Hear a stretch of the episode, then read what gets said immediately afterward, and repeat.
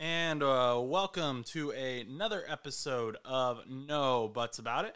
I'm your host, sitting in my dining room in Indiana, Josh Butts.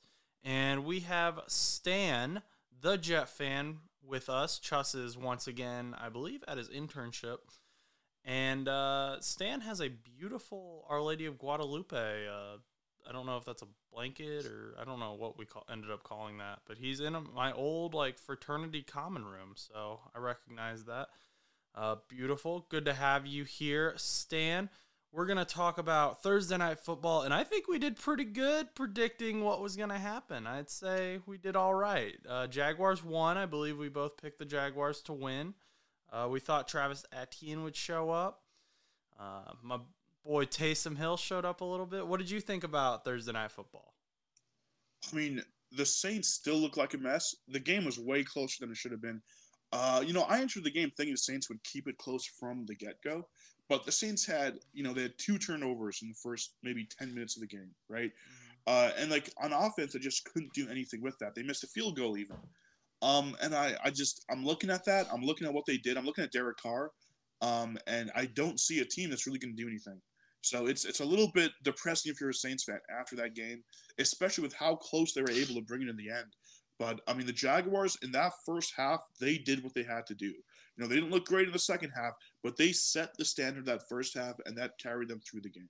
Yeah, something we didn't really expect, but I'm glad that they established it early was Trevor Lawrence passing and Trevor Lawrence running. We thought he'd be kind of more reserved coming off of that knee injury and then he like first first couple plays of the game were pass completions. They were beautiful throws. And then he ran for a first down, which he's got long legs. We know he can run. But he kind of came out and said, "Hey, you're going to need to watch me too. You this isn't going to be all Travis." Which Travis Etienne had a phenomenal game as well. Um, I was at a concert last night. Uh, Cole Swindell, great show. Met Braylon James, another great artist that I like. And but I was getting ESPN notifications all night about Travis Etienne. Um, he was on my fantasy team. Had a great night. Loved that. Uh, I think he had two touchdowns. Right? Is that? I think. I mean, he had two touchdowns in the first. Uh, yeah, five minutes of the game, and he started out the best you can start out. Yeah, let me pull up his stats here because he. I mean, he was a guy who we, we thought they were just going to be running it all night, control the ball because of Trevor Lawrence's injury but they were able to balance it out with him still um, having a great night. So Travis Etienne had 53 yards rushing for two t- and two touchdowns, and then he had another uh, three receptions as well for 24 yards. I mean, when you get down to it, his performance, really wasn't that great. I mean, 35 yards, that's not an insane performance for a running back. Um, but I think the Jaguars, just because of the way they set themselves up, they were able to take larger risks towards the end of the game, in the middle of the game. And you saw that with a lot of uh, very just beautiful looking plays, uh, you know, taking a lot of sideline throws at the wideouts. Um, and I, it didn't really work out too well for them, but because of this uh, lead they gave themselves, they were able to take those risks. And I think for the Jaguars, that's a great thing that you were able to take those risks in the season because now Lawrence is going to be more primed for the games where he has to take those risks. The team is going to be more ready. That O line looked really good against the Saints. And the Saints, their defense, not the best defense, you know, a lot of older guys, guys who can't really keep up now. But their their defensive line is, as with most defensive lines in the league, it will still get after the quarterback. And their O line, the Jaguars O line, did a great job of holding up against that D line. I think I think for uh, for the Jaguars, that's probably the main takeaway. Because if your running back is able to get into the end zone twice, if your quarterback is able to get it once, wh- why is that? It's because your O line held up. Um, even with uh, Lawrence having to run, I don't think any of those situations were due to the O line, you know, not giving him enough time. For the most part, it was just he saw the opening. I mean, the linebackers on the Saints were not in great position, and they looked a little slow out there. They looked a little confused and disoriented. Um, and I think those those early punches by the offense really drilled them down. Uh, another factor there is the the Saints fans for a home game were not doing a great job of supporting their team. They were booing them pretty much the entire game. You know, I'd say if you want to boo them, wait till the fourth quarter. You know, if you're down by two, three touchdowns, sure, go go at it, have your fun. But they were booing their team from from the beginning of the game, and it just, I think, it was not a great night for Saints fans, players, anyone. It was just too many bad things going on. I will say their offense looked much more open than it did in uh, previous weeks, and they had one drive which was three plays, uh, three insane plays, got across the field, scored a touchdown. Besides that, though, I didn't see too much that I liked there. Yeah, I mean, you mentioned that you didn't. The New Orleans defense hasn't been great, but I thought they played really well last night. In the second half, they did. In the second half, you know, uh, you saw a completely different unit. But in the first half, for those touchdowns, they they just did not do their job. I mean, they, they you might as well replace them with with their backups because they would have been the, the same score. Um, but it was it was a very poor defense in the first half. I, I think towards the second, uh, to the end of the second, uh, of the first half, that second quarter, you saw them wake up a little bit and they made some some bigger plays. But outside of those, uh, the turnovers, one of which was a special team turnover, that first half was not a pretty one for them. And even even on the drives where the Jaguars weren't able to score, they were still getting a good 30, 40, 50 yards downfield at a time. Uh, they didn't really have any big stops where they were stopping them. You know, they didn't have uh, any any big three and outs at that point in the game, right? Those are the plays, those are the drives that change to give your offense that chance. And for them, it's not really their fault because the Jaguars were out there a lot and they were running really crazy routes. You know, keeping those defensive backs on their back feet. Um, and defensive backs are another strong point for that Saints defense, but they just were not able to keep up. Um, and I think I think it's mainly just because of you know one you don't have the support from your offense; they're not scoring. Um, and, and, when you when you're able to bring two uh, turnovers as a defensive and special teams unit, and then your team does what one field goal with that in the first four drives, it doesn't make you feel too great. Well, not only that, the special teams turnover that was on like the 15 yard line, the off or 10 yard line, maybe even the offense had to go they you could do that in one pass. You could get a touchdown there, mm. and they did nothing with it. It ended up it turned into yeah. a field goal. It was a muff punt, and as a defensive unit, as a special teams unit, I'd be like, guys, we are doing what we're supposed to be doing, or at least we're playing well enough to not lose this game. Um, we also didn't see much from Calvin Ridley, so they had him pretty pretty well locked up. He's a guy who uh, Trevor Lawrence has loved to throw the ball to recently, so we thought we'd see a little bit from him if there was going to be any passing game. But it seemed like they had to go more to Christian Kirk, Evan Engram, uh, that rushing game, like we talked about more. Uh, did you see anything where Calvin Ridley was getting covered well? Was there, what'd you. I didn't really notice too much there. I did notice Lawrence was getting the ball to a lot of different receivers. It didn't seem like he had, even with Kirk, and Kirk had probably the best stats on that team. It didn't seem like he was just going to Kirk. You know, he was he was going to the open man. He was going to the read, and th- there were quite a few breakdowns for that uh, that defensive back unit on the Saints where someone was not covered. Um, I noticed they also played the defensive backs really high on uh, on the wideouts, um, and uh, usually that was a safety they'd have at the end. What ended up happening was Lawrence make a lot of just simple check down passes, and if you throw the ball uh, below that receiver, he's able to catch it, and because the defensive back's playing so high, it's an easy play. Mm. Those were a lot of Lawrence's plays. They were coming out super fast. I think there's a stat that most of his passes were coming out in less than two seconds, but there were very, very fast passes that was mainly due to defensive uh, things that the defensive unit should have made adjustments for. So they should have made adjustments to actually say, okay, well, Lawrence keeps on throwing it low to receivers on the sidelines. Maybe we play our defensive backs a little bit lower. Maybe we go more into man coverage and mm-hmm. less into zone. But they didn't make those adjustments in the first half. I mean, I think that could be a reason why in the second half they really uh, became, looked like a different unit because I think my assumption is, uh, you know, at halftime they went into that room, they talked about what had to be done, and they made the necessary changes. Because when they came out in the second half, they were they were not letting those checkdown passes go down so easy, and it, it was almost always the same types of passes on the sidelines. Yeah, the thing with zone coverage is it gives the quarterback some more you're giving the quarterback more freedom as a defense because they've got to find those little pockets where there isn't coverage but they can they don't have a guy right on top of them necessarily. Their uh, route runners don't. So that what? Sorry. I was just going to say another thing is they were also they were playing almost exclusively zone coverage, and you know I think they should have mixed it up. You know, kept Lawrence on his feet and not made it so easy for Lawrence and his receivers. Um, and even when that Saints D line was getting after Lawrence, especially in that second half, uh, I don't think Lawrence would have missed those checkdown passes. No matter how good your D line is, those checkdown passes are built to work within two, three seconds, right? Three seconds max. That, that's a long checkdown. So in those two seconds, if your D line, they're not going to get after Lawrence. They're not going to get after the quarterback. So what you have to do is use the D line to add pressure to that quarterback and have your defensive backs cover them by getting the the men downfield, making sure they're not open. How did you like how they used Taysom Hill on the Saints offense? I think it was definitely an improvement based on their usage in the past, but it almost seemed to me like the coaching staff of the Saints was scared to use him. And this is something we talked about a little bit earlier. Um, you know, one of, on Taysom Hill's touchdown, I think they let Kamara run it three times and it just wasn't working. Mm-hmm. Right? Kamara was not looking great in those type of situations. And then they finally gave it a Hill and he breezed in there. It was the easiest touchdown of the night for them. Excuse me. Um, he was also used very heavily um, in regards to the passing game, and I think that's probably where uh, his strengths came through.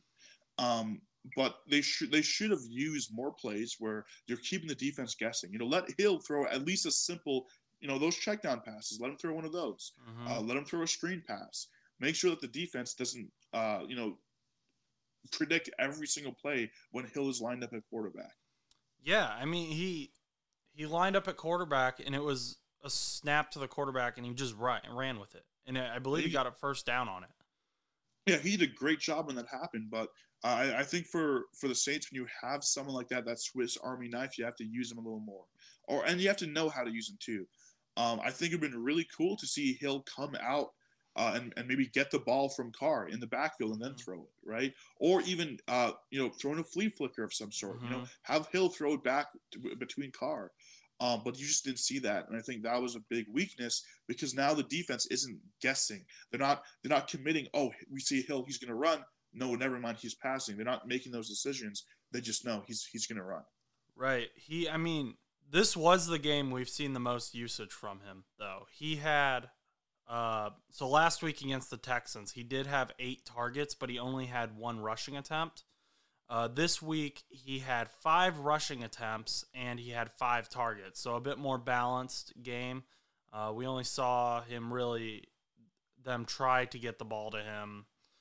Uh, what is that, nine times? I'd like to see that up a little bit more. I'd like to see, like you said, more in the passing game because there was a point in New Orleans where they were like, maybe we can use him as our starting quarterback and now they're just they've just moved away from that completely. I mean, you've got him on the team. Um, I'd like to see him used a bit more. He he tricks offenses. He or he tricks defenses, and we saw when you use him, he can be successful a lot last night, and he was one of the more successful players relative to his usage on that offense. We also yeah.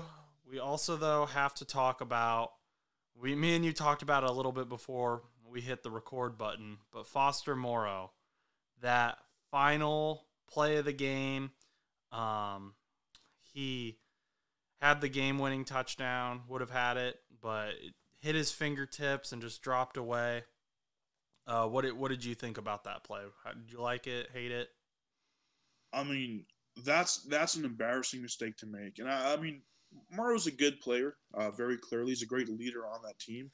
Uh, and I think this season, especially, he's probably one of the few leaders who are really outspoken on that team. Um, it, it's a t- it's a tough mistake to make. Um, he should not have made that, and I think the blame does go to him. I don't think you could blame Carr for that. Mm. Carr's place, I think it was probably Carr's best placement, probably on a pass that entire night. I think his placement was a little bit erratic on, on other passes. And uh, you know, for Moreau, you know, you're wide open in the touchdown zone in a home stadium, it's it's not a great look. Yeah, I mean that that was a heartbreaker.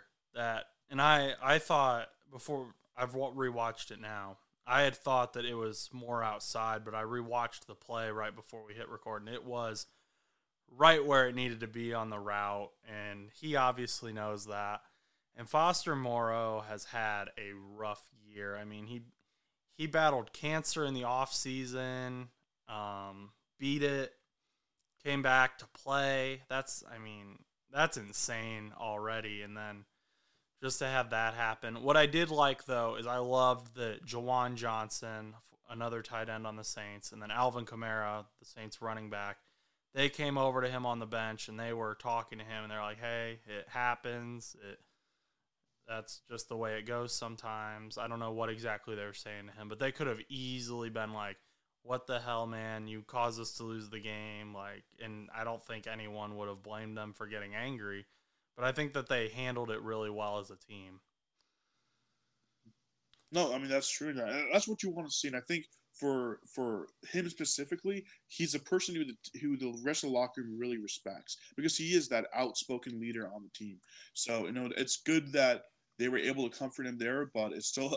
I mean, you, you want to see more from a, from a guy like that in your locker room. I, and I'll say another thing. You know, thinking about that, they have three starting level tight ends on that team, and there just wasn't a whole lot of utilization of them. Um, and you saw passes go to Moreau, you saw passes go to Hill, um, but it wasn't in a way that uh, you know Carr was putting the ball there consistently. And Carr does love throwing the ball down the middle, so I think maybe for that uh, offensive coordinator, you know, take a look at, at at your tools you have and see how you can get them involved more in the center of the field where where Carr likes to place his balls. Mm-hmm, definitely, and that that's another spot where you could put Taysom Hill. Just have him as like a check down. I mean, the Jaguars, like you said, use check downs all night. Do that more with the Saint Saints offense. Let Michael Thomas go those sideline catches. Let those more agile guys do that, and that yeah. adds a whole nother layer to your offense. Maybe throw in some triple tight end plays. You know, make make that defense assume you're you're going for that run play. Stand in the backfield. Let Kamara fake them out and then throw it for an easy pass to one of your three insanely good uh, tight ends. And I know last night didn't look insanely good for for Moreau, but he's a great, great tight end. You, you have to utilize them more. And even Juwan Johnson, who I believe was injured last night, but when he's in, Jameis Winston last year basically used him as a wide receiver. So, I mean, we know he's capable of that game. So, uh, overall, I think the Saints defense did enough to win. They didn't obvi- obviously win, but they did enough. And the Saints offense is what really needs the work there. Yeah. But next thing we're going to talk about is your team, the New York Jets, made a trade. They made a wide receiver trade. Well, they sent away a wide receiver. Mecole Hardman, right after we finished filming the last episode, was traded back to the Jets uh, with a 2025 seventh round pick in exchange for a 2025 sixth round pick, per sources, per Adam Schefter. So, uh, back to the Chiefs. Back to the Chiefs. I thought I saw the Chiefs. Maybe I didn't. Okay. Yeah, he's back to the Chiefs. Um, so what did you think about that trade? Do you hate it? Do you think Mecole Hardman should have stayed as a New York Jet? You know, I wish he could have. And I, I, do understand the decision, though. I think what a lot of people who aren't Jets fans and haven't watched this team may not realize is Hardman was not brought in to replace, uh, you know, Elijah Moore. He wasn't brought in to replace Corey Davis. He was brought in to replace Braxton Berrios. And, uh, you know, what was Braxton doing for us? Why did he make, uh, you know, the the All NFL teams, uh, it was because he was a good returner. Uh, sorry, not all NFL, Pro Bowls I meant, mm-hmm. but because he was a very good returner. Hardman was brought in to be a returner. Um, then Xavier Gipson comes out of nowhere. You know, got got that game-winning touchdown week one. Has had quite a few really good returns uh, since then. Uh, even in the preseason, you know, really stepped up and had some great, great returns. So when you're looking at, at having two guys playing that same role, well, Hardman cost you five million, right? Uh, Gipson's on an undrafted free agent rookie contract. I don't think it's a very hard decision. So I, I, I think it makes sense to let him go back to the Chiefs. And the Chiefs need help in in those types of positions. They need one. They need they need a, wide receiver help. So I think Hardman's going to have a much bigger role with them.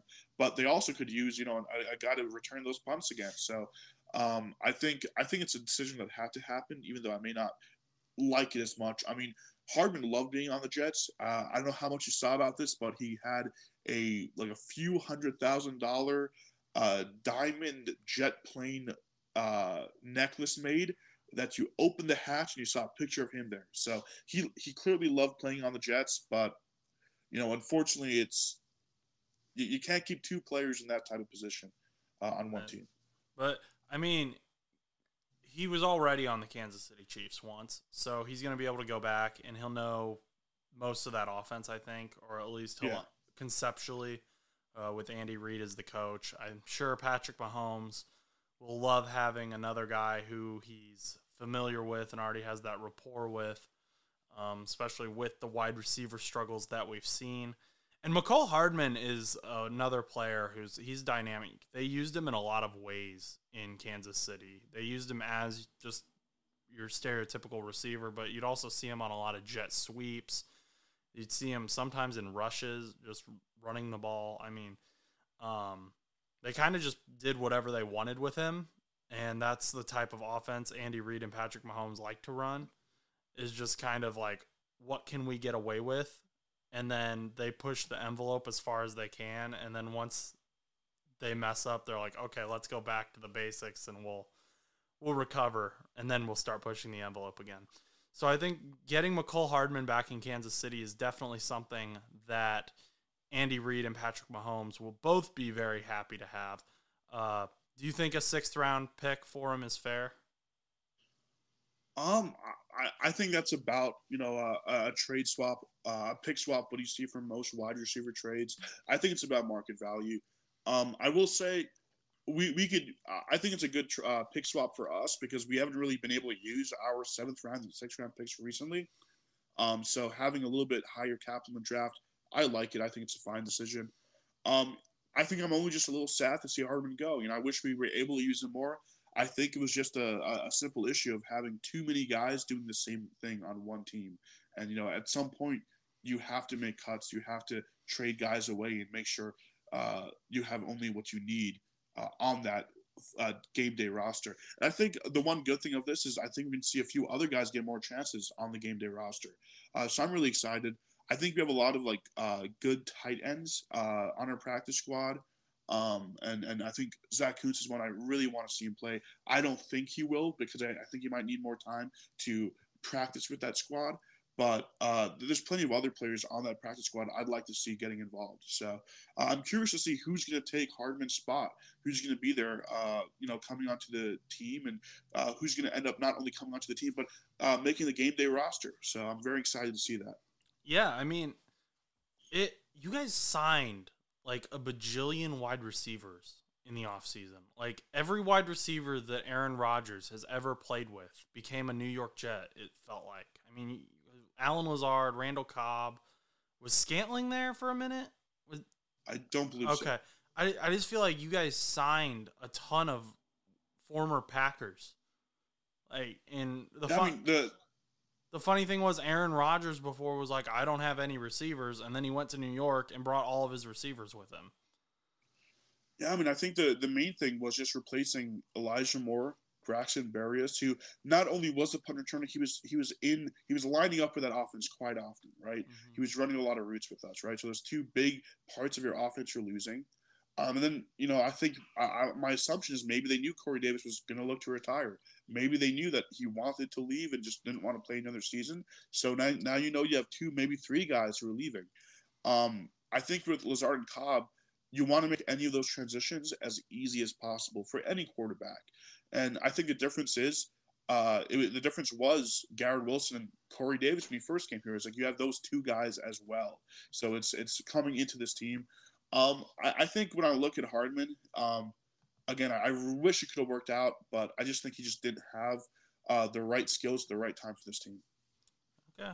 Yeah, I mean, it just felt like you you all were signing anyone who would show up in New York, and then you signed undrafted free agents who were doing well. I mean, Xavier Gipson, he he was a hard knock star. I don't know if you watched that, but I know. I've seen the clips. Okay, yeah, people loved him when they were watching the New York Jets on Hard Knocks, and Aaron Rodgers was getting hyped up, and obviously we know how that went.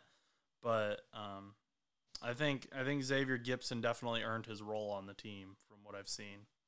Now, my my hopeful prediction is that we're going to see an additional running back making the game day roster.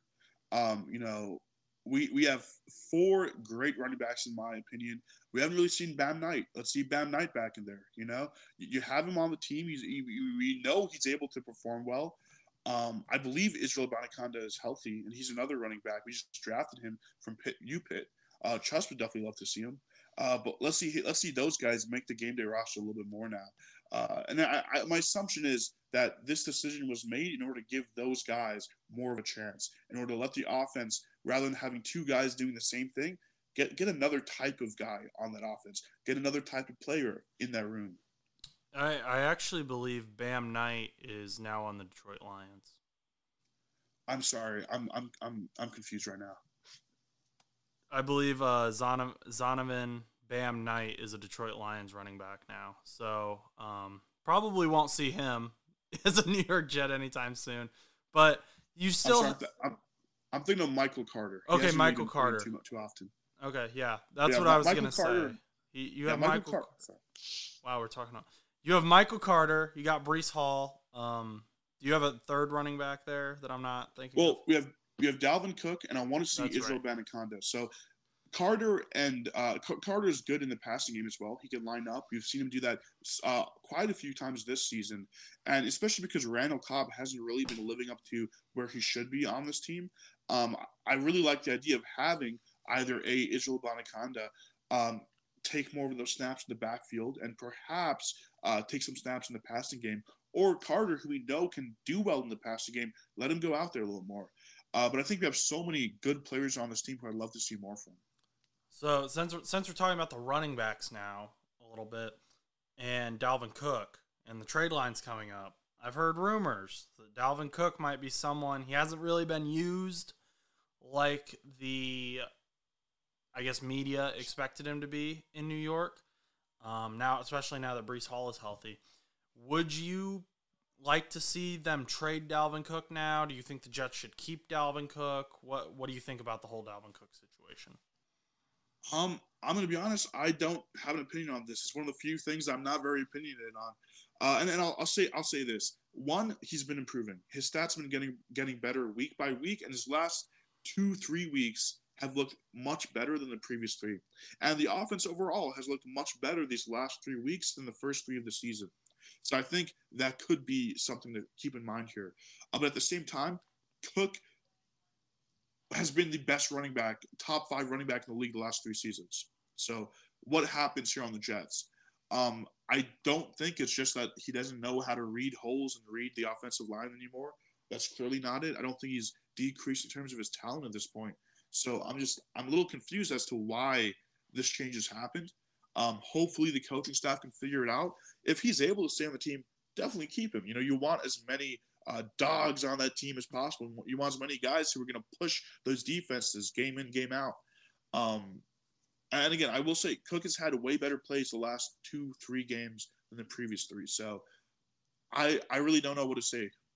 Okay.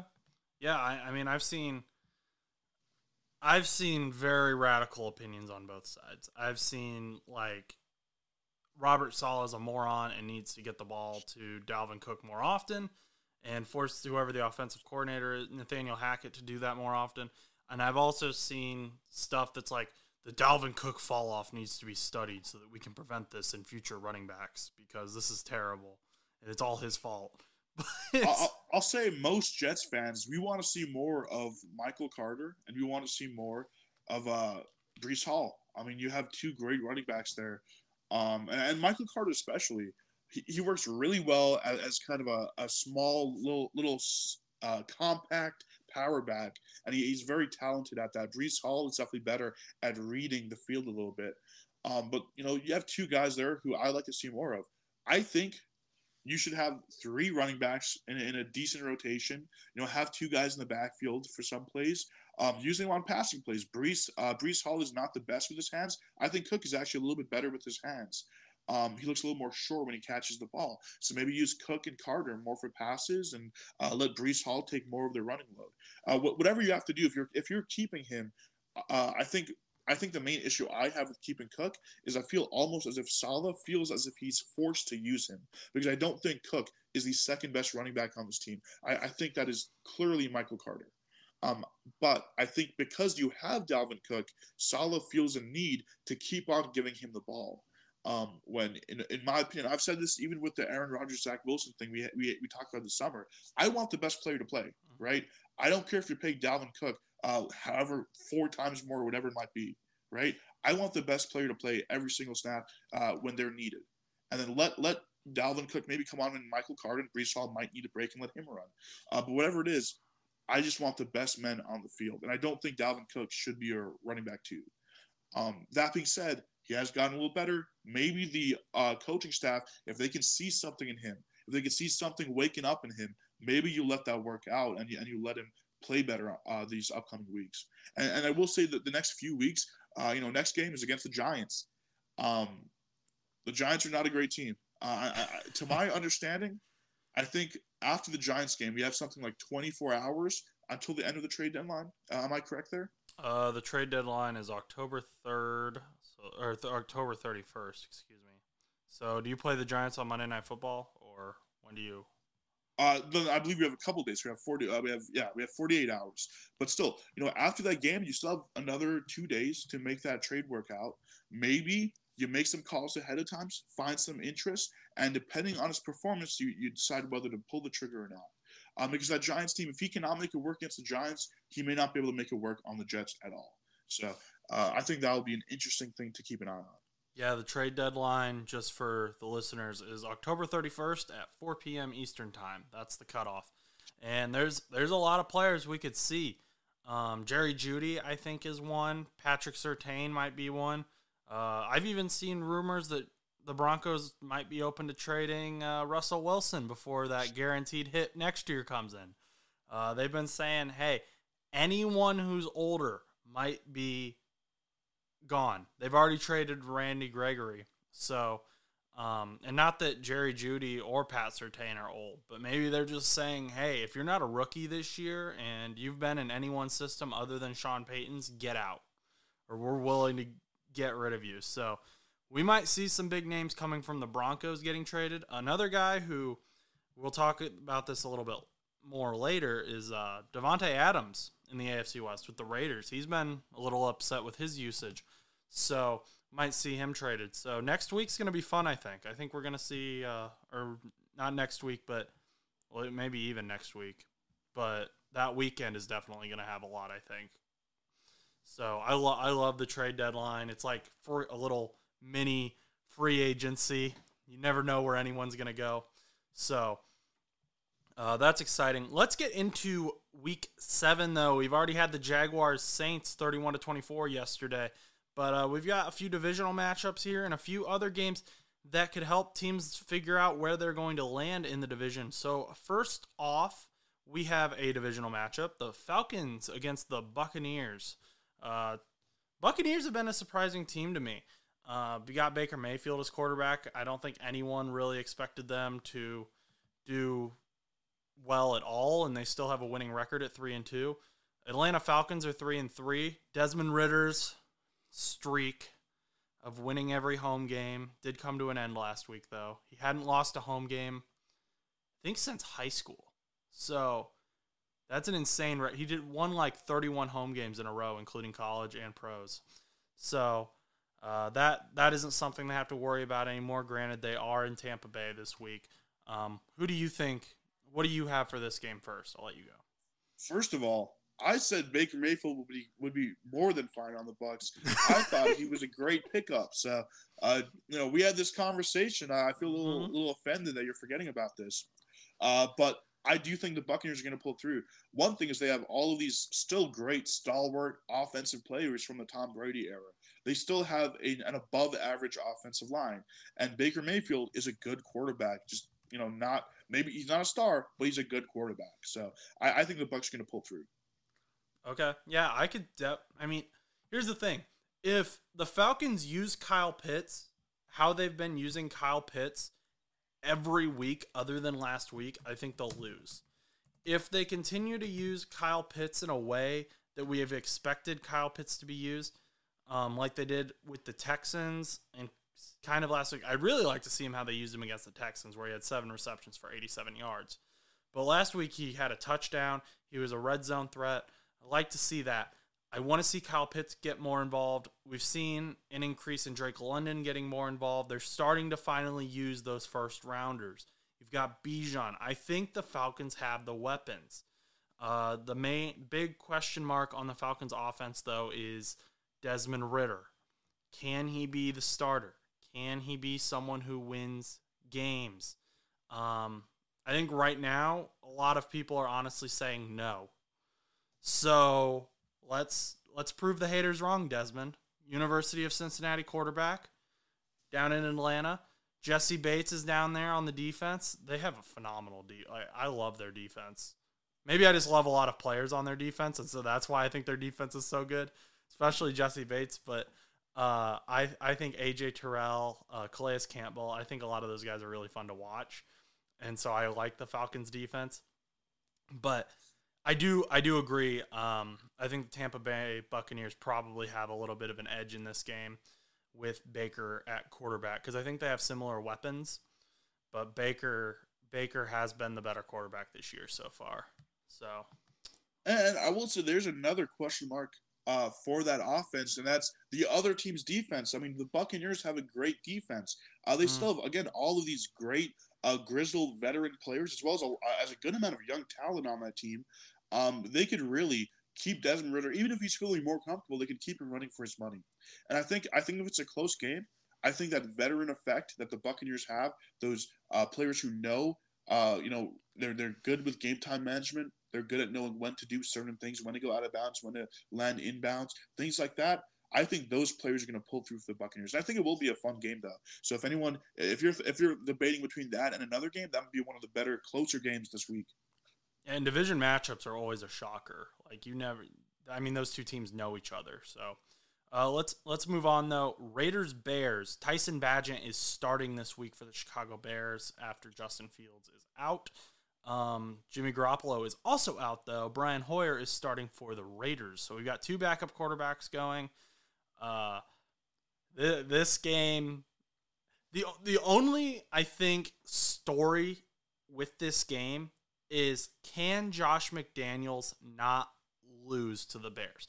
If Josh McDaniels loses to the Bears, then I think he's done after this season, especially in a situation where they don't have their starting quarterback. Not only that, though, Davante Adams, who the Raiders brought in to play with Derek Carr, and then they immediately the next season got rid of Derek Carr. He's he's getting mad because he's not being used. These last two games, he's seen like no target shares, no receptions, no. It's like where is Davante Adams on the Raiders' offense? Where is this guy who's a top five wide receiver in the NFL? And seems like they just forgot who he is, that he's on the team. They've been throwing to Jakobi Meyers the entire time. Which okay, you can argue Josh McDaniels has been with Jakobi Meyer. They have better. That is no throw it to Davante Adams. Davante Adams is a better receiver. Jakobi Meyers is very talented, but Davante Adams is a top five receiver in the NFL. And I think if he does not get involved in this game against that Bears defense, which has been atrocious, he's he's gonna get he's gonna be gone. He's gonna want to be gone.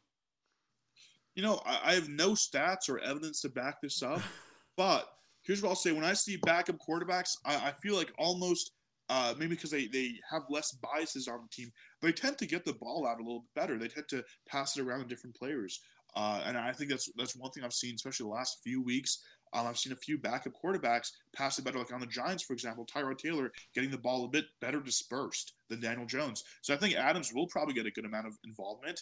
And uh, you know, Adams is a player where he can get open. He can get open. Brian Hoyer, he's going to find those open spots for him.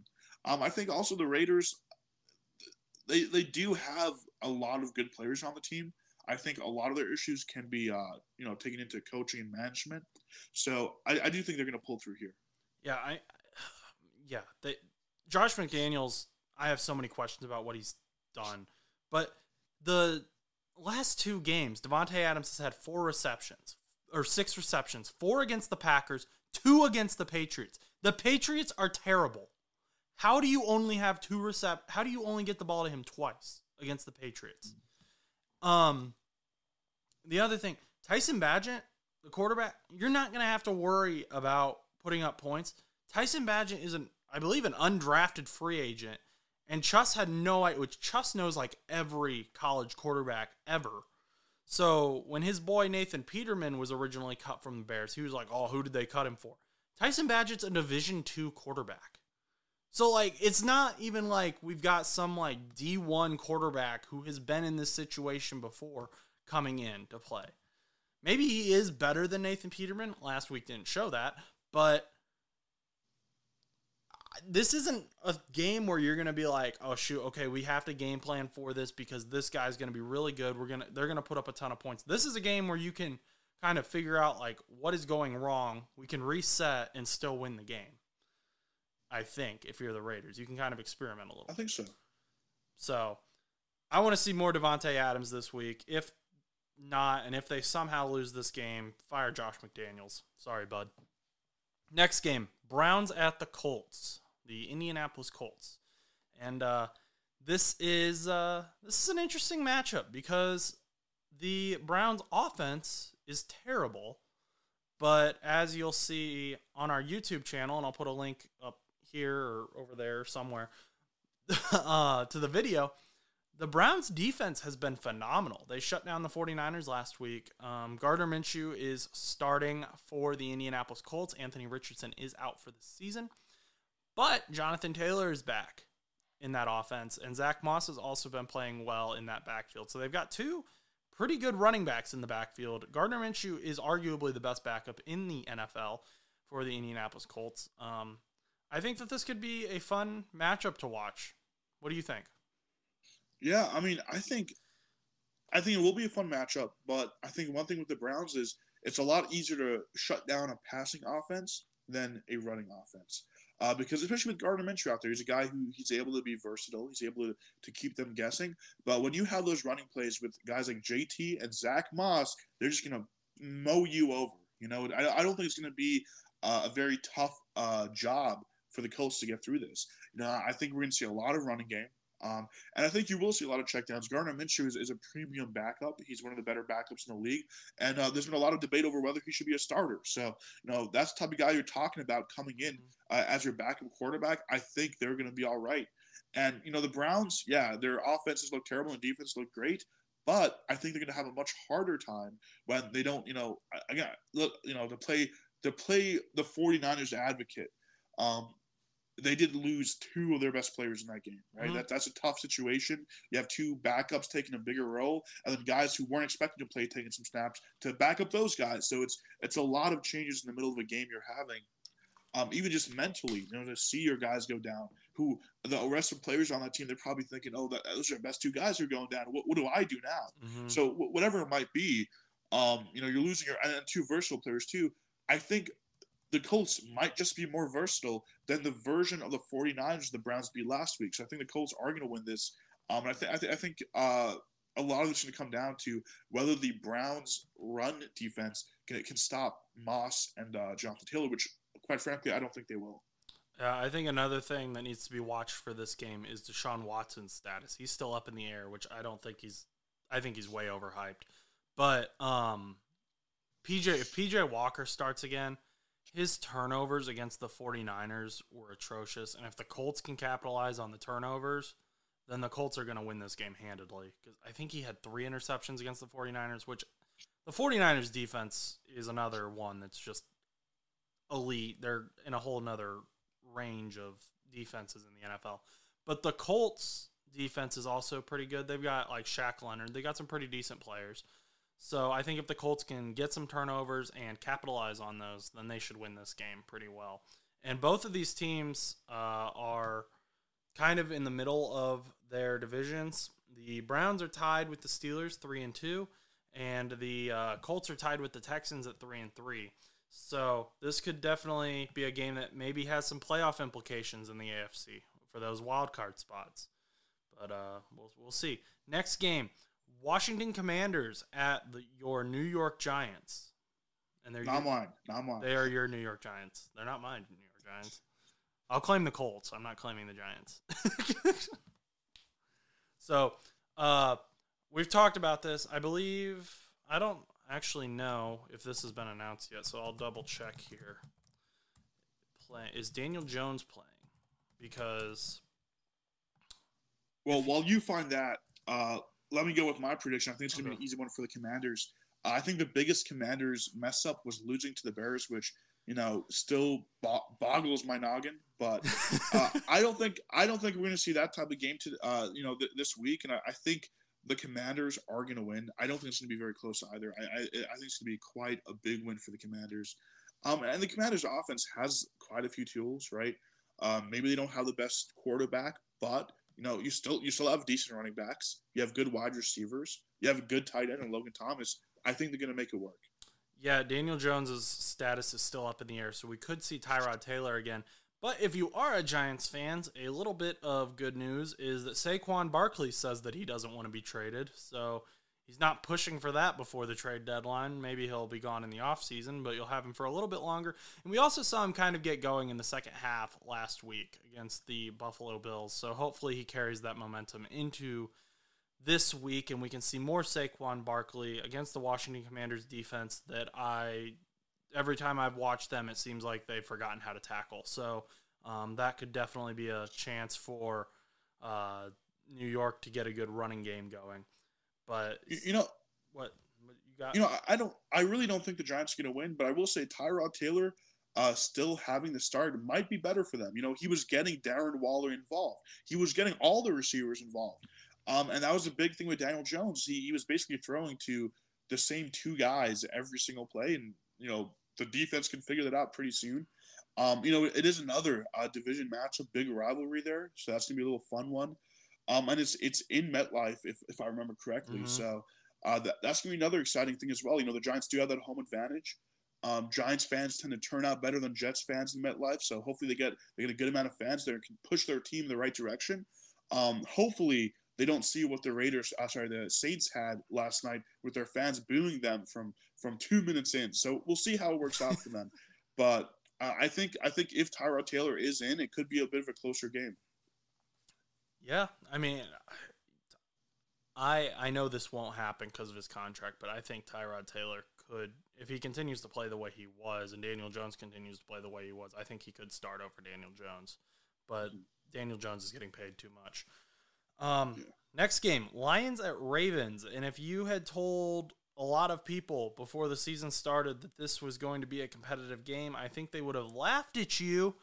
But I think this is going to be one of the more competitive games this week. Uh, and I think the Lions have a solid chance to win this game as well. So what do you, what do you think? Do you think uh, honestly, the Ravens have probably been the the least predictable team uh, this this uh, season for me. Uh, there's been matchups where I thought they were certainly going to lose, they won, and uh, even vice versa. And you know, you saw them pull out some some big victories at 28-3 against the Browns. That same defense we were talking about uh, what two minutes ago. Um, th- that's something I got to think about. They put 28 teams against that team, right? Uh, sorry, 28 points against that team. That that's a great performance. Um, you know, let's see if they could pull it through and, and get a win here.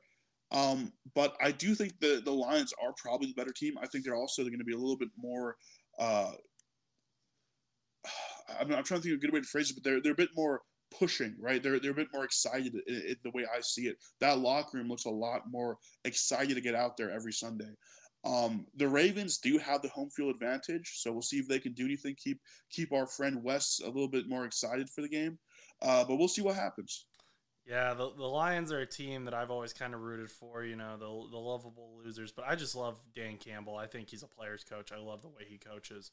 Um, Aidan Hutchinson is another player I really like. Uh, he the way he gets to the quarterback is phenomenal, and he's definitely going to be tested this week with Lamar Jackson's elusiveness. And so if Aidan Hutchinson can get to Lamar, and if they can shut down Lamar's run game, if they can get a good contain going on Lamar as well, that pretty much just tears apart the Ravens offense and forces him to pass. Um, they're running with Gus Edwards and Justice Hill out of the backfield, which both of them are basically starters at this point because J.K. Dobbins gets hurt every year. Like, I mean, I'm not saying that's just the way it is. Unfortunately, I think J.K. is a phenomenal player. When he's on the field, he's just not on the field that often. Um, and the Lions' defense has definitely improved, but I, I think the Lions can win this game, and I want the Lions to win this game. So uh, let's let's go Lions. Let's see what let's see what you got. Uh, next game, Bills Patriots, another divisional matchup. Uh, we so, so you said before that this was like a game where you're like, this is obviously the Bills. They've got this, but the Bills looked horrible against the Giants, other than Josh Allen and Stefon Diggs. Everyone else looked terrible. That Bills defense is torn apart. And the Patriots are as bad, if not worse, than the New York Giants. But I don't know if I'm as willing to give the game to the Bills as you are at this point. But what make your argument, make your case. I think I think the Giants have been getting better over the course of the year, and I think one thing is you had Tyrod Taylor come in. I don't think they expected Tyrod Taylor. I think perhaps because of Jones' performances, they, they didn't game plan as much to, to stop Darren Waller and Taylor going down uh, to, to different uh, receivers. Uh, you also had Saquon coming back, and I think it's a very different team, uh, especially with Saquon on the field. Um, the Patriots, I don't even know. Like, what what what are they? They beat the Jets somehow.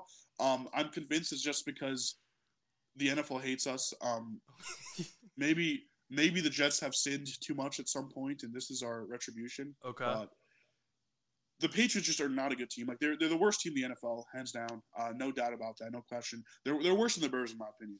Okay. But there's really there's really nothing I, I, I have to say here. I mean, it's gonna be a it's gonna be a blowout. I'm gonna enjoy it. Okay. I mean, I would. I have Stefon Diggs on my fantasy team, so I would love that. Um, I I like the Bills. I like Josh Allen, Dawson Knox, all those guys. Um, Patriots have Patriots have been terrible though, and there's questions about whether Mac Jones should even be the starter. Um, they've got Bailey Zappe, they've got Malik Cunningham, Will Grier.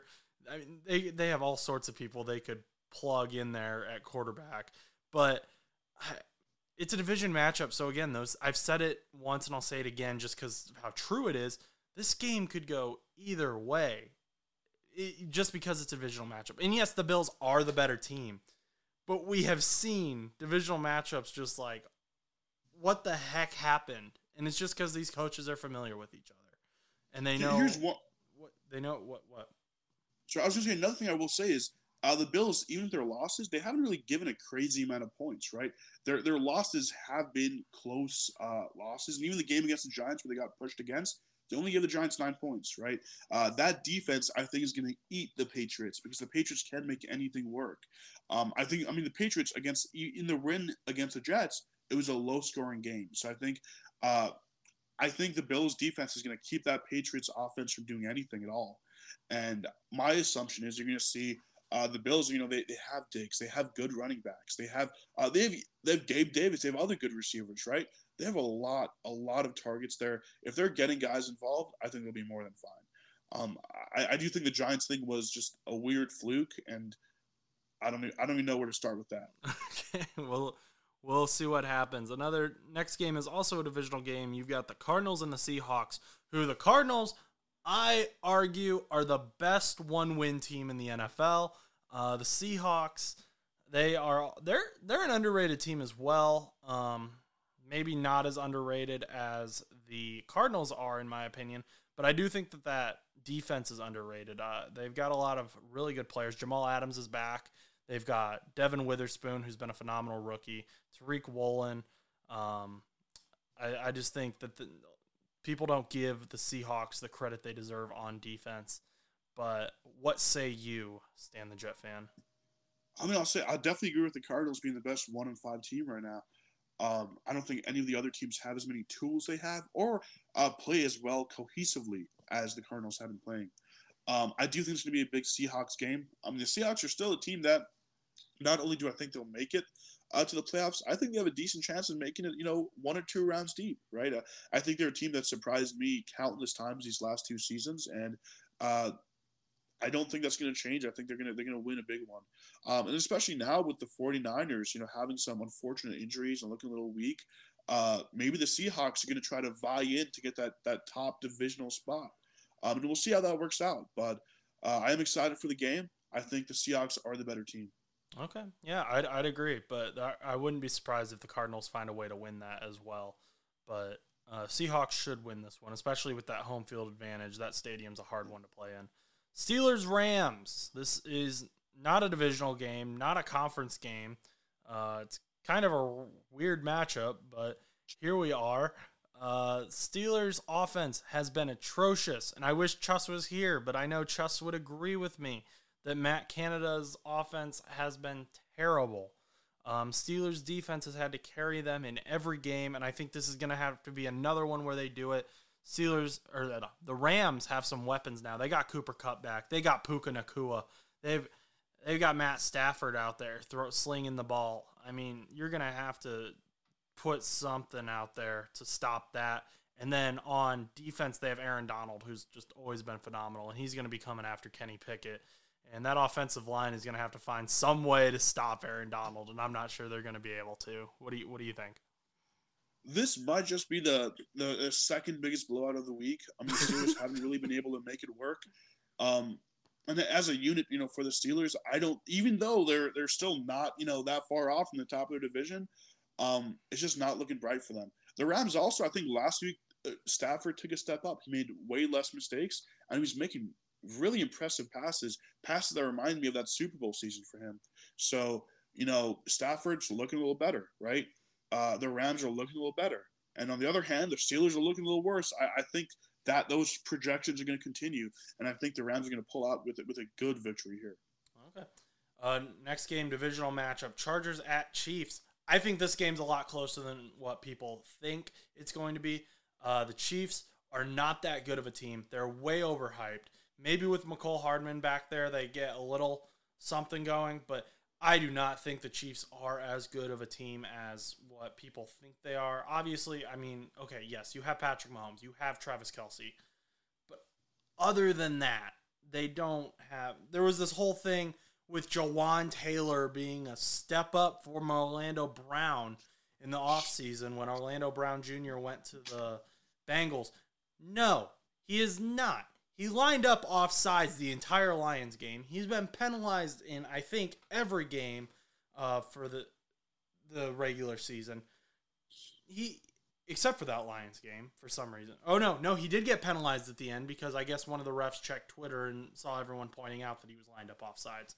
But I think, I mean, this is another game. The Chargers' offense has got to get something going with the rushing game. You've got Austin Ekeler back now. The excuses are gone. You've got to put in the work. I think this is a winnable game for the Chargers, and it could be a momentum shift for them. I agree. I mean, uh, the Chargers could win here, but the big factor for me is, you know, one of the other, one of the toughest games to play. And we talked about that with the Seahawks. They're playing an Arrowhead. Arrowhead's not an easy fandom to deal with, and they're you know they're a fandom that's been given a lot the last couple of years. So they're an excited uh, excited uh, fan base. So I think they're going to make it much tougher for the Chargers. Um, Herbert, uh, I don't know. It just it's it's a bit of inconsistency with him. Um, and, and, with that offense overall, and I think that's that's the tough thing because when you're when you're not consistent, when you're not bringing bringing even if you're not winning, if you're not bringing out the the same player week in week out, when you deal with the amount of pressure that they're going to deal with from the Chiefs, I think that's going to hurt them. The Chiefs also do have a good defense, right? Uh, their their pass rush is is uh, is a good pass rush, and they're gonna they're gonna push Herbert down. Herbert's gonna be running a little bit, and I think that's not gonna end up too well for him. Um, I could see this being uh, going either way, and I'd say like out of all the uh, games we talked about, this is probably one of the other like 50-50 ones. But I'm gonna go with the Chiefs for now. I think that Taylor Swift uh, signing is going to make a big difference too. Yeah, the Taylor the Taylor Swift signing was a big one for the Chiefs this year. Arguably their best move in the last decade. Um, sorry, Patrick Mahomes. I'm not sure you quite beat Taylor Swift, but next game, uh, kind of. I guess this isn't so much of a revenge game anymore because Nathaniel Hackett's no longer there. But Packers versus Broncos. Um, neither of these offenses are good this is gonna. I think this is gonna be a struggle to put up points because the Broncos' offense is atrocious. The Packers' offense just looks confused if Aaron Jones isn't on the field, and I'm not sure if he's playing this week or not. But when Aaron Jones isn't on the field, it seems like Matt LaFleur doesn't know what to do. So. Uh, the, this game could go either way, but for all the wrong reasons, in my opinion. I mean, here's what I'll say. I mean, the Broncos, um, they used to have they had basically the best defense in the league last year. They don't really have that anymore. Uh, I can see the Packers stringing together enough drives to score here. I'm actually going to go with the Packers here. I, am a little more confident um, with the Packers, and I, I, think the Broncos are such a mess of a team, mess of a franchise right now. Um, and it looks like they're. I mean, they've, they've been trading away their their biggest stars, hoping to get some you know some more moves in this off season. I, I don't think they're really the the prime Broncos we saw, and the prime Broncos we saw were not a great Broncos either but it's going to be a rough one. Yeah, Jordan Love is just so inconsistent. Like those first two weeks, everyone was like, "Oh, see, he's another Hall of Famer." But since then, he's he hasn't really wowed me. His decision making has been questionable for me. Maybe maybe he does do enough. And if Aaron if Aaron Jones plays, I think that they do have a better offense. But I think right now he's still questionable. Seems like they're confused when he's not on the field. I, I think they'd have to rely more on that run game to win. um, Dolphins Eagles though that this is probably the best matchup of the week because Agreed. you have a very good Dolphins offense going against a beat up but still pretty strong Eagles defense.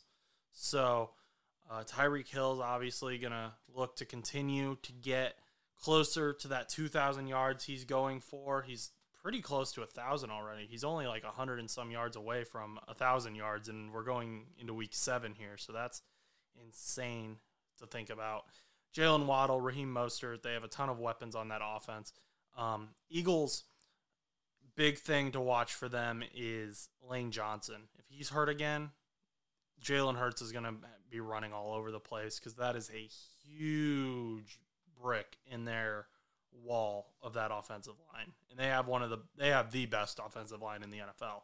So if Lane Johnson is out, I'm sure Mike McDaniel's is going to be having uh, Vic Fangio bring the house on a lot of plays. So I'm going to take the Dolphins here just because I think that their offense is electric. I think they're dynamic, very fast and quick, like Miami is. and uh, that Eagles defense is pretty beat up. What do you think about this game, though? There's a uh, one player you forgot to mention. That's Josh Jobe, cornerback for the Eagles. Um, did you know? Who, do you do you know about Jobe? Nope. Tell me about him. Tell me. So it's it's a running joke uh, with my friends who watch football now. Every time the Eagles play, uh, we scream Joby because Jobe sucks. He's the cause of every bad play um, that defense has gone through. Uh, honestly, I think if, if you could point to one player who let uh, the Jets beat the Eagles, it's him. He gave, I think, two big penalties. Um, he gave many big open coverage spots. He makes mistakes here and there. Uh, and, and, that that Eagles that secondary is their worst part of their defense by far. Uh, the other two parts, the linebackers, uh, their D line are a lot more consistent. But that that cornerback room, um, that secondary is not a great secondary. And and Josh Jobe or Joby as we call him, he sucks. Okay, he's bad. And if you look at the Dolphins, look at where they're where they're best in the air game. They're going to attack Josh Jobe. No, no doubt. The the Dolphins, you know, you're looking at McDaniel. McDaniel definitely sees Joby in the back, and he's saying, "We're going to throw to that guy 20 times." He's basically going to be in our team, right? Uh, I, I think you're going to see a lot of deep, deep runs, a lot of Jaylen Waddle and uh, deep back. Tyreek Hill, you know, another he's great in the wideout position, so we can see a lot of Tyreek Hill passes. Um, if you have Tyreek Hill in fantasy, get ready for a big week. Joby is going to give you everything you want. I'm going to add him to the list of people that will never be on the show now, just because of that. There's there is a list of people who I'm like, if they ever pre went back and listened to what we said about them before we interviewed them, they might not come on anymore. But uh, I might have to add him to that list. Um, but yeah, Tyreek Hill. If he gets this Josh Jobe matchup you're talking about, yeah, he's probably going to have a great game. I'm sure that's a mismatch, but that's true of most cornerbacks against Tyreek Hill in the NFL. Uh, I, will add a little bit of nuance. Um, I will say Jobe, you know, he I think his mistakes are mainly because he's he needs more experience. He needs more uh, uh, he doesn't have the best understanding of the field, uh, and that's where the penalties come from. Um, and that's even where in coverage, when he blows coverage, it's because he's reading the wrong guy. He's not making the right call. So, uh, I mean, we'll see if he could do that. But I've, I've seen the Eagles; they've been in prime time a lot. I've watched quite a few Eagles games, and and he's been the cause for basically every bad defensive breakdown that the Eagles have given. Good recovery. Monday Night Football now. 49ers, Vikings. I this game I I want to see does Christian McCaffrey play? That's huge, which I learned from Adam Schefter that it is the 1 year anniversary of Christian McCaffrey joining the 49ers. Does Deebo Samuel play? And how healthy is Trent Williams? Those are the three big things. Trent Williams played through his injury, so I think he's probably going to be okay. Deebo, though, that's a huge part of their offense. Christian McCaffrey is a major part of their offense. So if those guys aren't out there, it's going to be a problem. Even so, though, the Vikings are lo- have lost their best player, and that's Justin Jefferson. He's out for this game because he's still on IR. Uh, I, I think Kyle Shanahan finds a way to win this game, even if Deebo and Christian McCaffrey aren't out. But I don't think we'll see the same 49ers offense that's dynamic and power punching like we usually do. Mm-hmm. So, what do you want to see here? What do you expect? Yeah, I mean, I do think the 49ers are probably going to pull through, but here's my here's my Vikings advocate. Um, you know, you you look at that team, you look at Kirk Cousins. I mean, the first three weeks of the season, he looked like the best quarterback in the league, right? You have you have the pieces there, and I, I think with the Vikings, if their defense could do something, which they really haven't been doing a whole lot of, uh, if they could do something, they'll be fine. I think I think their defense, especially against a battered 49ers team, even if you have uh, you know, Samuel back, even if you have McCaffrey back, they're going to be right, you know, coming off an injury. They're probably not going to be the best version of McCaffrey and Deebo we've seen. Um, and I, I wouldn't even be surprised if the 49ers made a decision to let those guys rest a little bit longer because they're they're not as expecting, uh, you know, of the big Vikings game. But the Vikings have the pieces. They have uh, they, they, they have the team to win. They just haven't been able to draw, you know, string it all together. And I think this game will allow them to do that because the 49ers is a, battered offense. Uh, and the and in regards to the 49ers defense, the Vikings have the pieces to beat them. Yeah, I mean Harris, Harrison Smith is the safety for the Vikings, and I think he has a Hall of Fame contention argument. And I'd like to see another big game from him, especially if Deebo's not out there. Maybe figure out uh, how to confuse him. Heck, maybe just safety blitz Brock Purdy and confuse him. They did that a lot against the Panthers, and it worked. I think he had six sacks or something ridiculous as a safety. Um, I do I do agree though. I think the Vikings are a better team than what people think they are. They're another one of those teams that their record doesn't necessarily tell the whole story and a lot of their losses have just been because of fumbles and they need to make sure they aren't fumbling as much. They have one of the worst turnover rates in the NFL because of fumbles. And it's not one player, it's the whole team. So um, try to figure that out. Don't fumble and then it might be a closer game than what we expect in Monday Night Football on ESPN. Subtle plug. uh, if you don't have anything else to say, though, I will go ahead and go into the spiel. So sounds good. Uh, thank you for listening to today's show. It was a little long, but if you enjoyed, please remember to like, comment, and subscribe. We can be found anywhere you listen to podcasts and on YouTube at No Butts Show. Our social media pages are NoButts underscore show on Instagram and NoButts show on TikTok. My Twitter is Josh underscore Butts underscore 2001. And if you would like to reach us, you can email us at bullmoosepodcast2. That's the number two at gmail.com. Finally, our spread shop will be in the description, so make sure to check out the merch. Once again, if you enjoyed today's show, please remember to like, comment, and subscribe. Until next time, go do something nice for someone.